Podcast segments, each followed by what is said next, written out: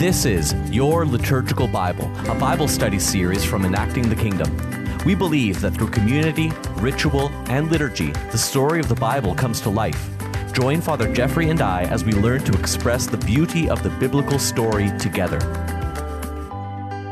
The Pillars of Biblical Literacy. We are diving into a new series here on Enacting the Kingdom where we are delving into the scriptures. So, so far, we talk a lot about liturgies. We've done a season on the liturgies of life. We've done a season on Vespers, the baptismal services. But a lot of these services, Father Geoffrey, are built around the scriptures or, or the scriptures act as the source material for a lot of the liturgy. Uh, it, it's, it's often said that when you come to church, all it is is the scriptures rearranged.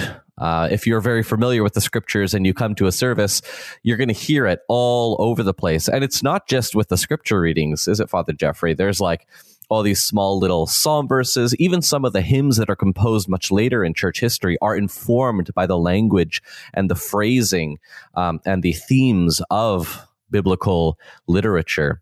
So I thought, why not do a little season on biblical literacy. And, you know, what I hope, Father Geoffrey, for our listeners is that you can start reading the scriptures not in a way that just keeps you in private you know reading just me and the bible but a way of reading the scriptures understanding the themes and having a cup just a couple of tools to use so that some of the words can now jump off the page but then not just jump off the page in your imagination, but actually inform how you experience liturgy and then ultimately how you bring that liturgy into your everyday life. Yeah, it's an excellent idea. And of course, you know, that relationship that you've you know talked about the uh, of how our worship our liturgy is is basically scripture rearranged you know for for worship in, in that sense i mean it, it's really just one big tapestry right because the as we'll see as we talk about the scriptures themselves they come out of a kind of community worship in the first place, right? So it's not that there was this thing that was delivered, you know, for once and for all, and we've taken that as our pattern book or our source book for the way we worship. In fact, it was the community of faith through the ages, worshiping, experiencing God, you know, working through wrestling with the big questions, writing that down, uh, you know, having transmitted those stories orally, you know, for some time. And, you know, it's one, as I say, one big tapestry of, of worship and, and of, of scripture and, you know, you can't, you can't tell sometimes where one begins and where, and where the other ends, right? So it's, I think absolutely in keeping with a series on liturgy to, to talk about the scriptures because of course it captures so much of what uh, our, our experience of god in worship and communal worship is all about there's a wonderful podcast called bible project or the bible project and they cover a lot of material uh, vis-a-vis the Bible. They're called the Bible Project. They have videos on YouTube, which are wonderful. They have a podcast, and they actually have a series called um, the Paradigm series. And it's about picking out those major themes or major things you need to know to read the Bible kind of appropriately or what, what what is the Bible doing? What is the Bible and how do you approach it? And they come up with several of these uh, what they call pillars. And what I what I don't want to do in this series is just to cover the same material that they did because you know I want you to after you've done listen, listening to this podcast, go subscribe there and listen to that paradigm series uh, from the Bible Project because they get into the nitty gritty of it. What I would like to do is to look at some of the pillars that they put forward for um, uh, the, for a biblical paradigm, and then uh, see how that affects us as Orthodox Christians, because they're not Orthodox Christians. They come from more of an evangelical background, but a lot of what they're saying uh, is in line with how an Orthodox person would view the scriptures. So if that's okay with you, Father Geoffrey, maybe in this first episode here, I'll throw three of them at you and we can, uh, I, will talk a little bit about how they talk about it and then maybe we could comment on it and contextualize it more for uh, us Orthodox Christians. Yes, absolutely. And, and just for perfect clarity for our listeners, I have not listened to the Bible Project uh, podcast. So uh, I'll take your word on what they've said and we can carry our conversation forward from there. Wonderful. I've listened many times, so I, have listened enough for the both of us. Very good. The first one that they bring up is that the Bible is divine and human literature.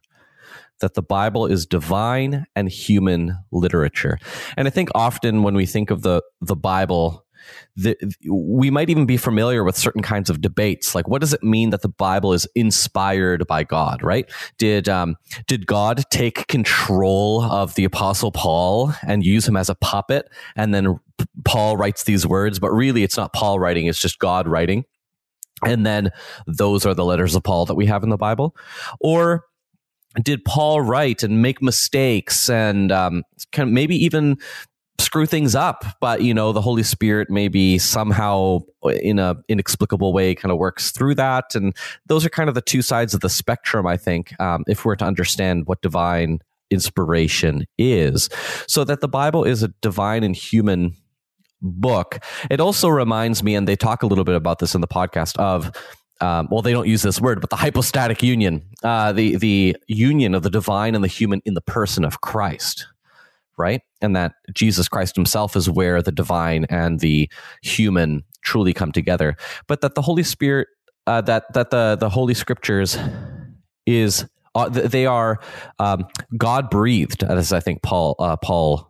That's the phrase that Paul uses, that they are God breathed. So I guess how do we understand that the scriptures are divine and human literature? Because there are we, we see them as important, as scripture, as divine. That this is somehow God talking to us. But on the other hand, it's also written by people, and there are uh, those. Hum, there's humanness about the text as well, right? It didn't just fall down from heaven. So, yeah, how do we handle that as Orthodox Christians? Yeah, no, all of that is really, really important to to keep in mind. Um, but I, I would suggest that we take one step backwards from that before we have the Bible as a thing, the scriptures as a thing. I mean, the Bible, first of all, has to be understood as a collective noun not a, not a singular, right? It, it, in Greek, ta Biblia means the books, right? It's, it's a library. It's not one thing. But before it even becomes the one library, it's something else. And it's, it's an experience of God, right? It's a community of faith that has, as I said just a few moments ago, in its worship, in its spiritual experience, it comes to know who God is, right? And if we look at that before we look at the actual writings, because the writings take some time to come along and then they get redacted and transmitted and compiled and sometimes rewritten.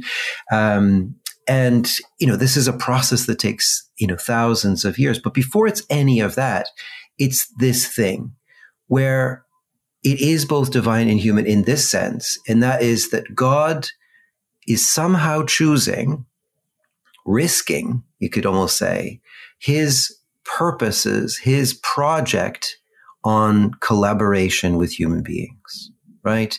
Mean, the, the all powerful, all knowing, one who has existed from before all time, who brought everything from non-existence into being, has decided for whatever reason, and that's part of what the Bible asks us to think about, right?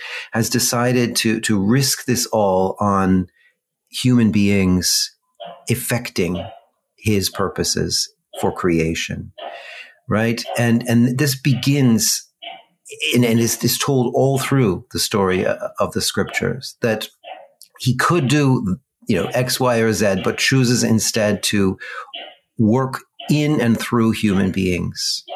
And so, in that regard, the entire, you know, uh, scope of reality, the whole fabric of creation is divine and human, right? So it's not just that the scriptures have this character or that they somehow mirror you know, the, the union of the divine and human in Jesus Christ. And, you know, we'll come to talk about, you know, how Jesus fits into all of this because what, what ends up happening as soon as God risks it all on collaboration with human beings, it creates an expectation that somehow this will be possible, right? And so the Jesus Christ you know, as the one who comes to respond to that expectation becomes central to the whole story of the scriptures. But I just want our listeners to understand in the first instance that it's not that here's unique amongst all the books you could go and find in a library or in a bookshop.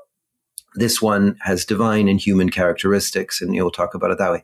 No, the, the whole structure of reality is divine and human in that regard, right? And that's what these writings compiled by people of faith over thousands of years invite us to enter into and to understand and to participate in, right? That, that God wants human beings to collaborate with him in order to do what he wants to do with all of reality, right? And so in that regard, what we have in the scriptures are the, the, the kind of written accounts of a struggle for people to do just that, right? So we don't find you know the how to right? We don't find the you know the perfect expression of god's will in all times and places. We find an interpretation of it. We find an imagination of it. We find a contextually based understanding of what that is. But what we have always and everywhere is god's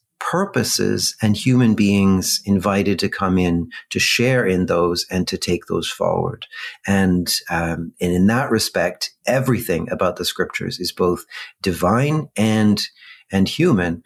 And it, I, I, wonder, I mean, you mentioned the kind of origins of the you know, Bible Project and everything. I wonder if there, there, would be a slight nuance in our understanding, you know, of that, because I think the, an evangelical would tend to, to think that there is a certain sense in which not dictation, but there's a sense in which the inspiration that we that would be kind of uh, assigned or uh, you know associated with with the scriptures, there is a kind of you know almost unmediated divine voice at work. You know that there are things in, that you can kind of point to and say, well, here you know we have the unvarnished word of Yahweh himself, you know, or, you know, here we have like this completely objective, you know, take, you know, you know, on things. I think as, uh, you know, those who have, you know, maybe part of the more historic tradition of the church, a church that in our case, we date from you know the call of abraham so we're talking about the whole of that community of faith from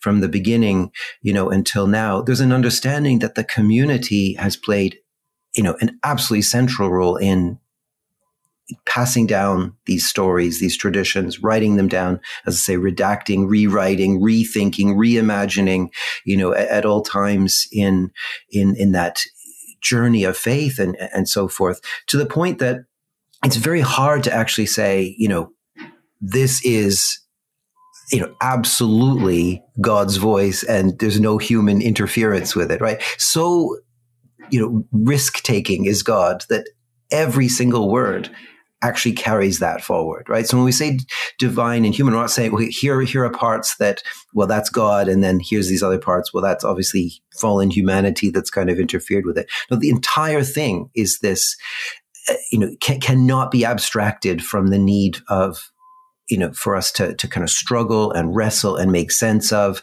And I mean, the encouraging part of this is that, you know, as our listeners go and read their, their Bibles and they see, well, this just doesn't make sense, or how can God be like this if he's like this over here? This seems to contradict it. And, you know, surely this, this God seems very petty at times, very vindictive or whatever, all the things that kind of become obstacles, you know, for us to understand that it's always and everywhere been this thing that God has risked on human beings getting right. And more often than not, we've not. And the whole story of the Bible is human beings haven't held up that part of the bargain, which is, as I say, why there's this almost immediate sense in which God's going to have to do something about that too, right? And maybe that was the plan all along, right? To create this expectation that for this divine and human project to be fulfilled, it's going to take one who is properly divine and perfect human at the same time.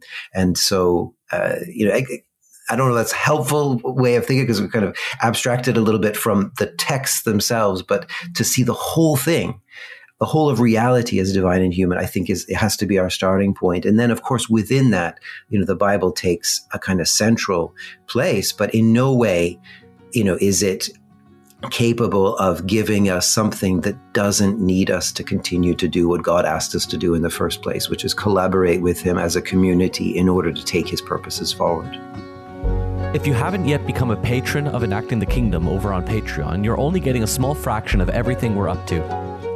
When you become a patron for as little as $3 a month, you'll get immediate access to over 100 Patreon exclusive episodes, weekly new releases, private live streams, and Patreon community events like Bible studies.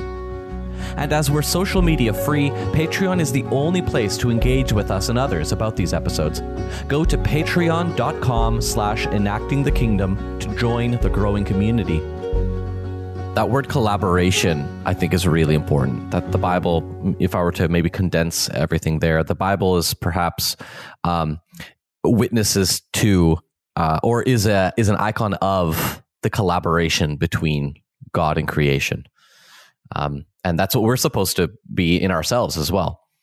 Um, but let's let's dive to the next one because we will come back to all these topics later throughout the series. The next pillar that uh, they have here is uh, that the Bible is unified literature.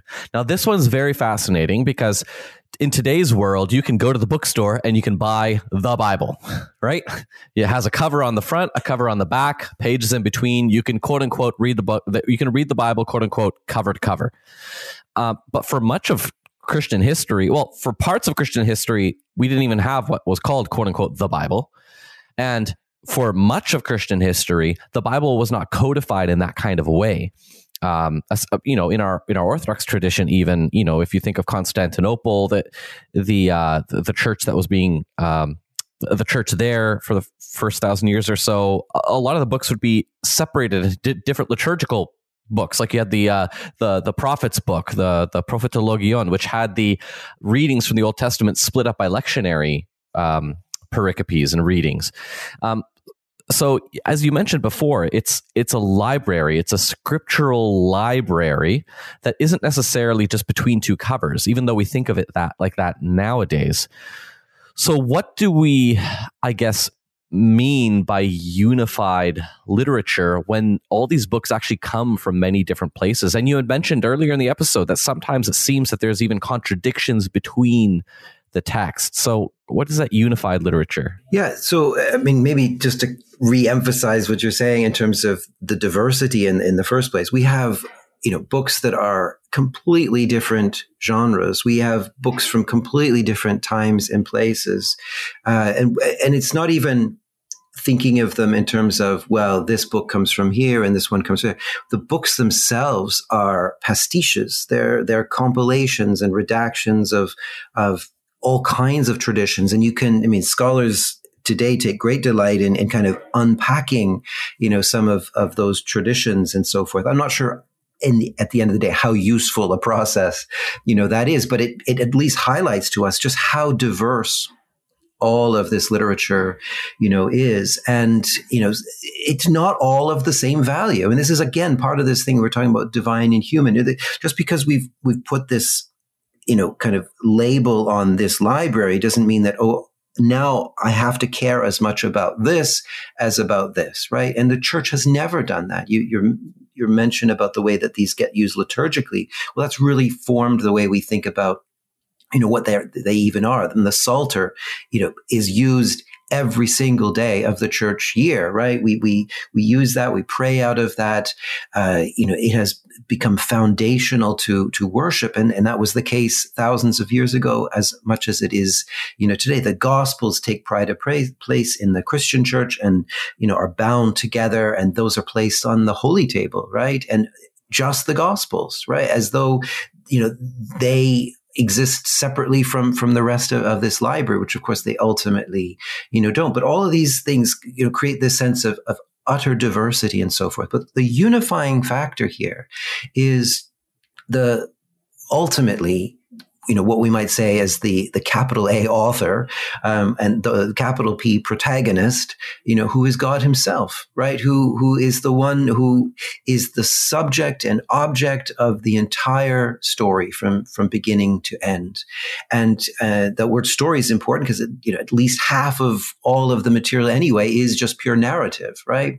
Um, it's going to be another huge proportion that that's poetry, right? Which has another kind of lit- literary quality to it in terms of symbolism and, and imagery and, and, and so forth. And, and a, a, very little of it is, is kind of what you call more discursive, right? Um, you know, propositional, persuasive, you know, uh, legal and other kinds of, of literature. So in, in all that diversity, there's one subject, one object. And the, it's that story of you know from creation to to new creation to the fulfillment of all things god's purposes that go forward and how that gets you know enacted and effected through through human history that becomes the, the, the kind of golden thread that runs right through all of this. So whether you're reading about bizarre ritual purity laws in Leviticus, or you're reading the struggles of the psalmist, or you're reading, you know, prophetic invective from the eighth century, you know, in, in Israel, or you're reading, you know, the story of, you know, unfaithful kings, or whether you're reading the gospels or the letters of St. Paul, there is one main narrative, right? It's the story of how God created all things, invites creation to be part of his ultimate plans and you know what his character is what his nature is and how we know that through the way he has interacted with and is drawing all things towards his purposes right? So that's the the ultimate story that governs all of this literature whether it's, it's you know, even strange genealogy lists and, and, and whatnot, stories that make no sense to us because clearly the context is so far removed, you know, from us today. But the, the golden thread here is God himself and what he is intending and how he has always and everywhere, as I said before, risked this project on us, right? Inviting us in, the one who could have just gone ahead and done it, but what that might have done for us, I'm not sure. You know, uh, these are what ifs, but I mean, he ha- this is his character to invite us into that program, into that project, and and that is what everything is about, right? And so, in that sense, we can read all of the the, the literature together, and we can allow one part or one you know aspect of the collection to to inform our understanding of another. This is kind of reading you know within the texts themselves allowing scripture to interpret scripture which is what the church and church fathers and the liturgy uh, has always done right? So we make sense of this part by this other part, by this later uh, revelation, by this later experience of the community of faith and so forth. So the unity, you know, is, is God himself. And then it's our own entering into that relationship with God that invites us to make these connections and to say that you know, from the call of Abraham to today, there has been a com- consistent community of people who seek this true God, who seek to have relationship with Him, who seek to follow His uh, covenant expectations and to receive His covenant promises and faithfulness, and that unity as well is reflected in the way that we approach you know the scripture so you may find that everything about it screams diversity but God himself and our own entering into relationship with God create that kind of sense of a unified um, literature. That's not to say there aren't struggles at times to sort of say, hang on, I've come across this verse or this chapter and it makes no sense. How does it even begin to fit in with the rest? And in that lies, you know, a very interesting process of, of, of wrestling, of struggle, of, of, of, of contemplation and so forth. But I think we'll get to that point a little bit later. If you are getting value from this podcast, please consider writing a short, positive five star review on your podcast app. And even though we are social media free, there is still a place you can keep up to date with Enacting the Kingdom. You can join the email list by going to enactingthekingdom.com you know, related to that unified literature aspect or pillar, uh, we also have that the, the Bible is messianic literature, right? That the Bible, uh, if I were to put it into my own words, that the the texts that exist within this library seem to be concerned with some sort of figure or person that's going to come and set things to rights. Now, it's shadowy in certain parts. Uh, exactly what does that look like, right? Um, you know, we have the story in the very beginning with Genesis, where um, the the two uh, mud creatures, the two Earthlings, Adam and Eve, uh, they they sin, and um, you know, God says that uh, the there will be an offspring of Eve who will crush the head of the snake, but the snake will bite his heel right? And and you're sort of expecting, okay, who is this offspring? Now, is it all of her offspring, or is it a singular offspring? Right? Just like the word offspring in English could mean all of the children of Eve, or it could be one as well. It could be singular. Um, and then we think of, you know, uh, Abraham and Sarah, who are very concerned with the child of the promise. Uh, you, you, have Moses, who talks about the uh, I, God will raise up a prophet like me. Right, listen. You have to listen to him, uh, and then you have David, and God says to David, "If you will remain faithful, if your children remain faithful, I will raise up um, a son to sit upon your th- your throne and to rule as king in in Israel. Um, and then we have in Isaiah who talks about the suffering servant, one who will come and, and suffer on behalf of the people.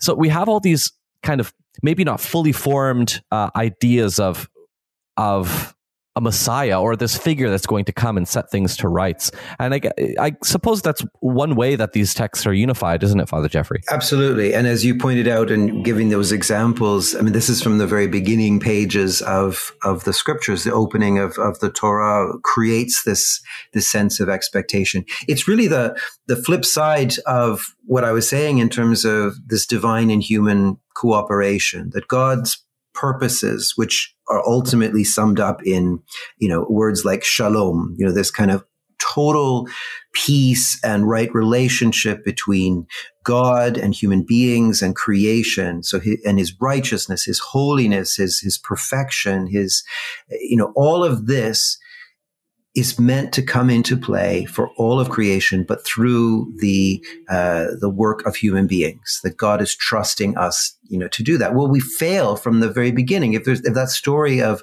the first human beings in, in Genesis means anything, it means that we've kind of shirked our responsibility, rebelled against God. God wants us to co- co- cooperate and collaborate with him instead we turn our backs on him and the result of that is as you said this this you know expectation that one day something's going to come to, to kind of make this right, and that this offspring, as you say, will will will crush the serpent, but whose whose own heel will be will be bitten.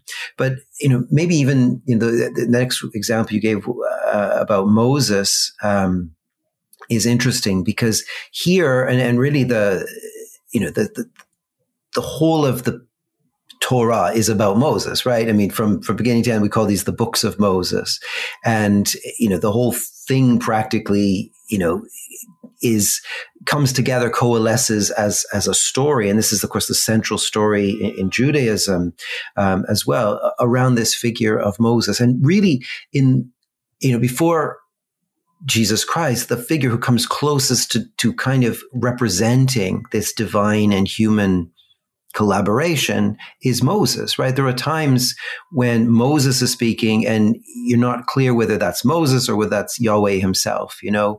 Um, you know, it, it's even, it's unclear in the whole Exodus account, you know, God says, I plan to bring my people out of Egypt. And then, you know, Moses talks about his plan to bring the people you know, out of Egypt. And God even says that to Moses, your, your people and so forth. And uh, by my right hand being raised, they'll, you know, Pharaoh will be you know, crushed and the people will be delivered. Well, it's Moses' hands that go up. So if anybody came closest to doing this, he's still fallen, he's still sinful, he's still rebellious, he's still very human indeed. But he comes the closest, as I say, to showing what might be possible with divine and human, you know, cooperation. I mean, it's Moses who ascends the mountain. Moses who's able to have this this kind of full on experience uh, of who God is. Still can't see God's face, mind you, but you know, it's Moses that receives the covenant and, and the laws, who comes down his face, you know, just shining with that,